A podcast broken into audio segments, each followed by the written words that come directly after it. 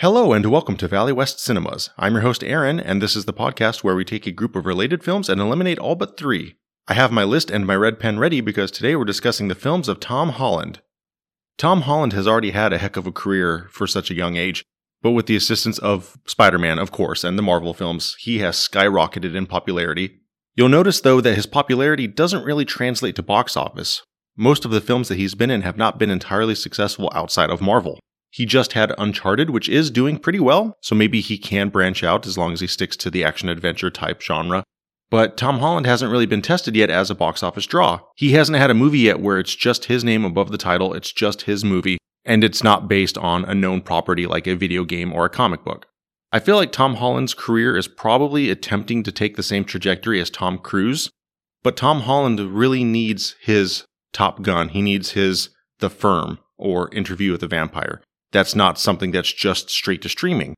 And I know streaming is huge, it's a multi billion dollar industry, but the problem with streaming, I've said before and I'll say it again, is streaming sort of has a set it and forget it mentality, like a rotisserie. it's like a rotisserie, just set it and forget it. And what I mean by that is any studio can release anything to streaming, and there's really no gauge for success. For every Stranger Things and Bird Box that becomes part of the cultural zeitgeist, there are genuinely 2,000 other movies and TV shows that no one remembers. You might have watched, but nobody remembers. Nobody cares. A studio can put anything on streaming, and it doesn't really matter if it's successful or not. And they never release those numbers. Netflix doesn't say how many viewers any particular title has. We don't really know what's successful. And I don't want to go too far down that rabbit hole, but I bring it up because Tom Holland does have a few streaming titles. Devil All the Time went to Netflix. Cherry went to Apple we still, currently at least, we still gauge success by movies. Every successful book or comic or TV show, somebody says, when are they making a movie? So, as freeing as streaming can be, he still needs to find success in theaters. He still needs to find his A Few Good Men. But I hope he finds that. I hope he finds success. I like Tom Holland. Clearly, the rest of the world likes Tom Holland too. The films we'll be discussing today are Spider Man Homecoming, Spider Man Far From Home, Spider Man No Way Home, Uncharted, The Impossible, In the Heart of the Sea, The Current War, Spies in Disguise, Devil All the Time, Cherry, Chaos Walking, Locke, Dolittle, and Onward. Now, those last three I'm going to go ahead and cross off right away Locke, Dolittle, and Onward. In all three of these, Tom Holland does a voice, and I have discussed all three of these movies in previous episodes as well. Dolittle is bad, he voices one of the animals. It's not a Tom Holland movie. It's not a good movie. That was discussed in our worst movies episode. Locke is great. I love Locke. That one is included in my best movies you've never heard of episode. It's really good, but he just plays a voice on a telephone, so there's really no reason to keep it. It's not a Tom Holland movie per se. And Onward was discussed in our Pixar episode. I know people like it. I really don't. He does voice the main character. He does fine, Voice acting wise, I think he did better in Spies in Disguise, which we'll talk about in a moment. But I don't care for Onward. If you want to hear more about that, it is in our Pixar episode, as I said. I am also not keeping Spies in Disguise. That one is actually pretty fun. Will Smith plays a secret agent who is the best secret agent in the world, and Tom Holland plays his gadget man who accidentally turns Will Smith into a pigeon. it's a pretty fun movie. It's it's fun, it's silly. I do actually like Spies in Disguise. It's one of those movies that has more than one comparison to Soul in my mind. One less positive than the other. The less positive one is when Spies in Disguise was announced, they made a big deal of it being the first animated film with a black lead character, but then they immediately turn him into a pigeon. So, as far as representation, I don't know that they accomplished what they thought they were accomplishing. Soul does something very similar because he's only in human form for the first eight minutes or so, until much later in the film when they find his unconscious body. I'm not going to criticize it too much because the core concept is about a guy turning into a pigeon. So what can you do? I just don't think they hit that representation mark the way they thought they were when they announced it in that way. But that aside, there is fun to be had in Spies in Disguise.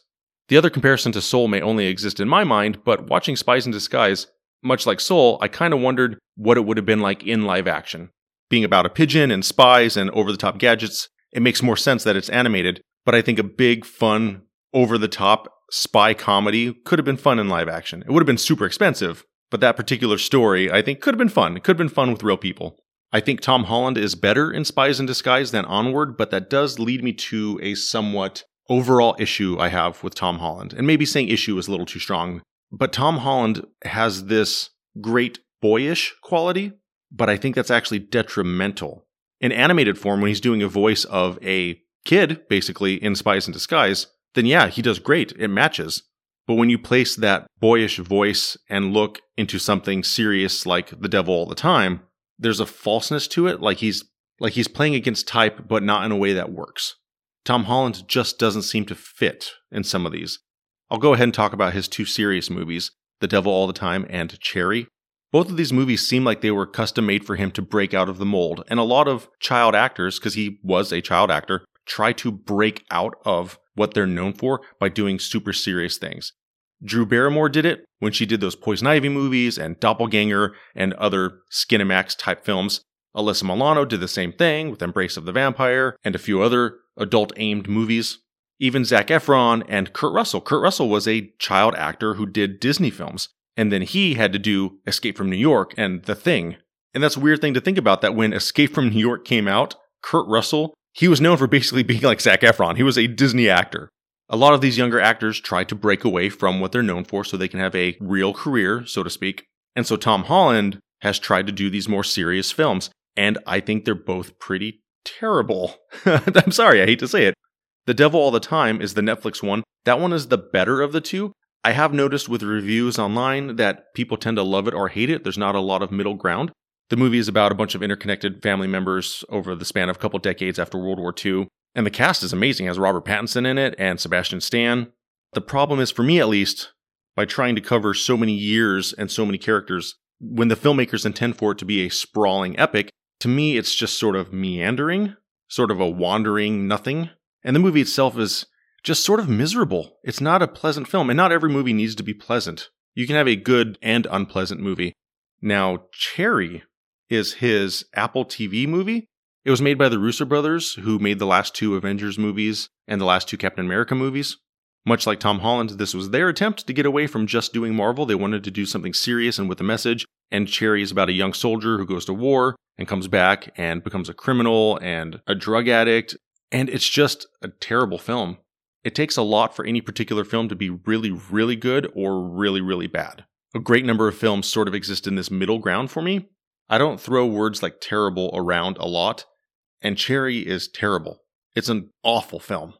The war footage of him in training and going to war is actually pretty good, mostly because Tom Holland having those boyish looks it creates a juxtaposition of the hell of war with this young character being ruined by war. So you can kind of see that appeal. You can see what they're going for when you place somebody who looks like Tom Holland in this terrible war situation. But the problem is, is that once you take him out of the war and he comes back with PTSD and his depression, and I know in real life, 19 year olds go to war. I get it. And it's sad and they go through some really terrible things. But he is not right in this role sick, depressed, drug addict badass. Like it just doesn't work. I get that he's trying to break out. He is terribly miscast. The movie needs an edit, and the Russo brothers need to understand that being negative isn't the same as art. There are films that are art, and there are some films that are entertainment, and there's some that can be both. Some can just be fun, some can have a message. There are ways to make different kinds of film that mean different things. And if you watch the film, you can tell they weren't making an art film. They were trying to be cool. And so the movie is just wrong. I just don't like Cherry at all. Let's take a break from the negativity and talk about a good movie that you've probably never heard of The Current War. Or if you rent it, it's known as The Current War Director's Cut, which is weird. It's weird that a movie that was never released comes out with the title, where the title on the marquee in theaters and on the video box says The Current War Director's Cut. That's the title. It's not just a label slapped on a release where it says, you know, unrated or anything like that. It's the actual title. The words director's cut are in the title, which is strange. The reason is the movie was actually made in 2015 or 16 and did not come out all the way until 2019 because it was financed by the Weinstein Company. And if you remember Harvey Weinstein, uh, he did some very bad things. And so the Weinstein Company fell apart and that movie was sort of lost in the shuffle. I don't know if there was a Weinstein edit and they eventually were able to release the director's vision instead, but the original version or even a secondary version does not exist, at least publicly. And so for them to slap director's cut onto it as if that means something like, hey, this is the one that we really meant to show you, doesn't really have any impact. It doesn't really mean anything. But either way, if you look for it, it's going to say that. I like the current war. The title is a bit of a play on words because it doesn't mean the war that we are currently having. It means the war of the currents, like AC and DC, electricity. It's about the rivalry between Tesla and Westinghouse and Thomas Edison to get electricity into people's homes with competing currents, one AC and one DC. Tom Holland actually plays a smaller role. The main roles in this movie are Benedict Cumberbatch, Michael Shannon, and Nicholas Hoult. I think Nicholas Hoult does a very poor job as Tesla, but the other two, Shannon and, and Benedict Cumberbatch, do a really good job. And it kind of makes me think of the other historical Benedict Cumberbatch movie, The Imitation Game, which was nominated for a bunch of Oscars. That one was about Alan Turing. And that movie did receive some criticism for how it softened the truth of the history of that character and the events. And I think the current war has a little more of the edge of real life. It doesn't portray any of the characters as being particularly correct or right in their actions. Normally, in these movies, you have one person who's framed as, as the hero, one person framed as the rival. The current war shows you the ugly side, the jealous side, and the ego of all of these characters. No one is framed as being purely the hero. It doesn't have that softening that the imitation game has, which might make it slightly less accessible to some audiences, but it by no means is a difficult watch. It's a very enjoyable film. It is an entertaining film. Tom Holland's role, as mentioned, is pretty small, and when he pops up in it, I actually went, oh, oh yeah, because I'd forgotten. I'm hanging on to the current war for now. It's not exactly a Tom Holland film. He's not the main character, but it's very good, and so I'm definitely hanging on to it for the moment. Let's go ahead and talk about Uncharted. I'm very torn about Uncharted, and I know it's still a new movie, and I'm not going to spoil it here. I'm not going to give away anything that happens at the end. I have a number of problems with Uncharted. Shock, right? I know. Try not to be so surprised. I have problems with Uncharted. When you have something like Uncharted, a hugely successful video game series where part 3 alone sold like 15 million copies, and then you go to make a movie, and on its surface, the action and events of the film fit the games. In that respect, it's a movie of the games. But the thing is, is that the main characters are not the versions of the characters from the game. And I don't just mean that they cast young, that they went with essentially Uncharted Begins or Uncharted Year One, where Nathan Drake is still a kid. That's fine. I'm not really going to complain about that. The version of Nathan Drake in the movie and the version of Sully, the Mark Wahlberg character in the movie, those are not the Sully and Drake from the games. Those are not the characters. They don't act the same. They don't have the same relationship. And the movie doesn't really set it up to where you understand the growth to where they become those characters. So it's like they made a valid Uncharted film, but swapped personalities of the main characters with somebody else. It's a very strange choice. It's more like they're playing Tom Holland and Mark Wahlberg than they're playing Nathan Drake and Sully. That choice genuinely baffles me. I do not understand why they would do that. Imagine if they made a movie of Friends and they changed the personality of one of the characters. It wouldn't really make sense, right? We would not accept that. But video game movies still have the stigma they haven't broken through, kind of like comics. It wasn't until Superman in the late 70s and then 10 years later, Batman in the late 80s, to where comic book movies became legitimized. And video game movies, while some have been very successful, like the original Tomb Raider film, and now even Uncharted is doing pretty well, even with the box office, they still haven't become legitimized yet. We're still waiting for that one to say, hey, you can actually make a good movie of a video game. I don't think Uncharted is going to change that. I do appreciate that it's successful and taking out the issue of the characters. If you look at the film as if it existed in its own bubble, it's a very watchable movie. If you think about it for more than half a second, then yeah, there's a lot of really dumb stuff in it. There's a lot of terrible coincidences, some very, very awkward product placement with Papa John's Pizza. And just the reality of the situations that they set up in the film are strange. Like there's a whole sequence where they're going through these underground tunnels, like catacombs, in a popular city, and they find this hidden treasure clue directly under a city grate, as if for 500 years no one has ever gone down there. There's a grate in the street looking down into this tomb, and no one's gone down there. There are things like that that you just sort of have to forgive, and that's fine. That's fine. So, taken as its own entity, it's watchable. If you want to watch an adventure movie, then why not? Then watch Uncharted. It is definitely a watchable movie. I would not call Uncharted bad. I would say that it's not a good movie of the games, but that doesn't mean that it's not a good movie, if that makes sense. Personally, though, I am crossing it off. I needed more from it. I saw it once. That was enough. I enjoyed myself enough. And that's it. The next movie I'm crossing off is In the Heart of the Sea. It is a Ron Howard movie, and Ron Howard makes boring movies. In the Heart of the Sea is supposed to be the true story that inspired Moby Dick. It's about a whaling ship that's attacked by a giant white whale, and it has Chris Hemsworth and Tom Holland and a number of other people. And the cast was on a 600 calorie a day diet to stay thin because they're supposed to be characters that are lost at sea. The acting is fine. There are better survival stories. It doesn't take place at sea, but the movie Alive from the early 90s about the rugby team in the Andes, that's a much better survival story.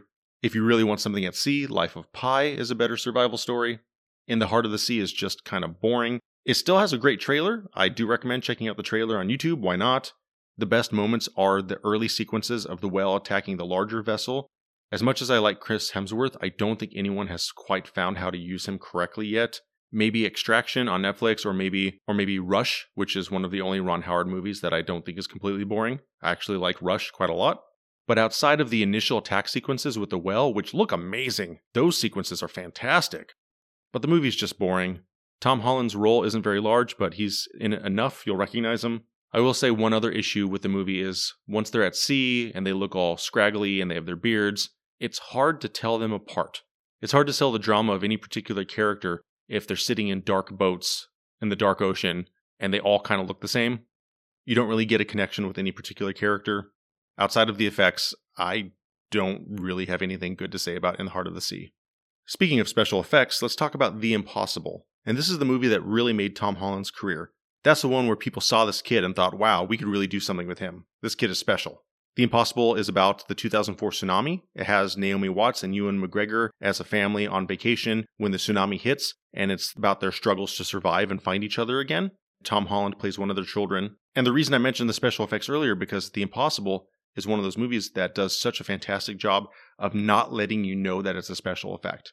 The scenes of the tsunami and the destruction are incredible.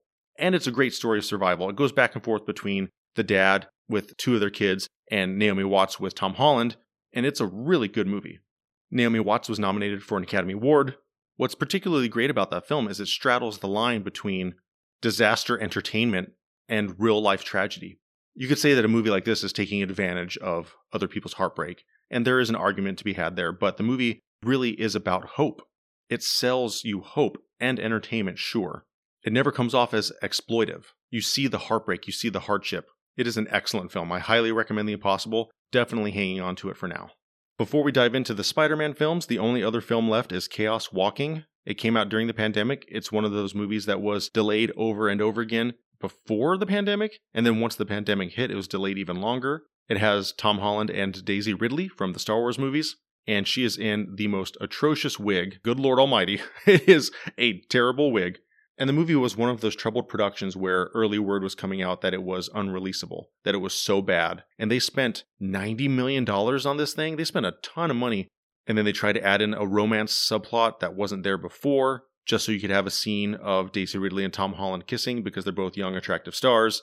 The concept of the film is really interesting, where people's thoughts can be seen. Like if you think about something, the thought and the words come out loud. So it's very hard to be deceitful. If everyone can see your thoughts and hear your thoughts, and in this particular society, they've killed all the women. Uh, apparently, this is the result of being able to hear your thoughts: is that all the men will kill all the women. The movie never really takes it very seriously, though. The movie never really goes down that road of what that really means. Because you could have made a Handmaid's Tale type social commentary film about men being unable to accept female thoughts. I mean, that opens a huge can of worms. That presents all sorts of roads you, you could go down and the movie doesn't do anything with it. The film was edited to almost incomprehension. Who knows what they changed in post? If the movie was really as bad as they said that it was before they made all the changes and spent all that money trying to turn it into something else. Part of me wishes they'd left it alone because what came out was not good. Tom Holland is good in it. He does a good job selling the frustration of not being able to hide what he's thinking, especially when he sees a woman for the first time. He basically has a look of, oh my god, shut up, the whole time. but it works. He, he does a good job with it they don't really explore any of the social aspects of the core concept of the, of the film. And they try to make the leader of the community into this twisty villain who's secretly hiding something or whatnot. And it's just it's just a who cares. The whole movie is who cares. Daisy Ridley is pretty bland in it. One of the Jonas brothers is in it, and he actually does pretty okay. It's not terrible. It's not cherry. And sometimes it is fun to just watch a big budget movie with actors you recognize. It's not great, it's not even really any good. There are worse things you can throw on. I'm not recommending Chaos Walking, but it'll do in a pinch if you just need something to throw on that doesn't look like it was made for Redbox. All right, so lastly, we have the three Spider Man films Homecoming, Far From Home, and No Way Home. Of the three films, part two, which is the one where they go to Europe, is the one that I like the least. I'm not saying that I dislike it. I do like the movie. I like all three Spider Man movies, actually. With Homecoming, one of the charms was that it felt like a John Hughes movie mixed with a Spider Man movie. And they really doubled down on that with Far From Home, the second one. And for me, that was some of the least entertaining stuff. I like Mysterio. Mysterio was fun. His twist was definitely fun. So I don't dislike Far From Home. I don't. I do not dislike it. I just want to stress that before anyone gets mad at me. I like Far From Home, but of the three, it's the lesser film. So I will cross off Far From Home. No Way Home is a huge, huge success. Not only did it make a ton of money during the pandemic, it's actually the third highest grossing film of all time. My only concern with No Way Home is that for a show of this type where I'm eliminating films, the idea of No Way Home existing but not the other two to me is a bit of a problem because No Way Home relies so much on nostalgia that I don't know that I could keep it. If you were to ask me which of the three that I like the most, I would probably pick No Way Home. I like No Way Home. It's good. It's very good. I do think Homecoming is also very good. But No Way Home, though, it's so reliable on nostalgia. You need, you really need to know these other movies and these other characters and care about them. I really don't see somebody going into No Way Home without knowing Homecoming, Far From Home, and at least one of the Avengers movies. Especially with its length, it's two and a half hours long. It packs in a lot of stuff. And so you really have to have that connective tissue to the other films. You really need to know who these other characters are for any of it to really matter. I genuinely appreciate that all these other characters that show up from the other movies are not just cameos. They give Electro and Goblin and Doc Ock time to actually have characters. They don't just show up and fight and that's it. They actually give dialogue and scenes and roles to these characters. They don't just show up. And I appreciate that a lot. Like a lot, I really do. I like Homecoming a lot, the dynamic with Michael Keaton and what they did to the Vulture character to sort of explain why and how he's a Vulture instead of just being a guy in a Vulture suit. The scrapyard sort of feel to the villain and his motivation, and his relation to Peter through his daughter. I like that we had a Spider Man movie that didn't show Uncle Ben dying again, and we didn't have a Spider Man movie that shows him being bitten by the spider again. And I like seeing Spider Man having to use his talents and his smarts to get out of situations instead of the suit doing it for him at the end, he has to go back into his pajama suit essentially for the climax. I appreciate that quite a bit. So even though personally I would probably choose No Way Home over Homecoming, because I don't think it can stand alone, I am going to cross off No Way Home. I hate to do it, but it's not a film I could recommend to somebody who hasn't seen the other movies. Having that knowledge of Iron Man and such and the Avengers is helpful, but you can go into Homecoming with just a general idea of what a Spider Man is, and you'll be fine that already leaves me with my three. And so, now playing this week at Valley West Cinemas are Spider Man Homecoming, The Impossible, and The Current War. What do you think? Let us know on Twitter at VWestCinemas. If you'd like to support the show, please visit patreon.com slash Valley West Cinemas podcast. And please rate and review wherever you listen, that helps us a bunch. I'm your host, Aaron. Thank you for listening.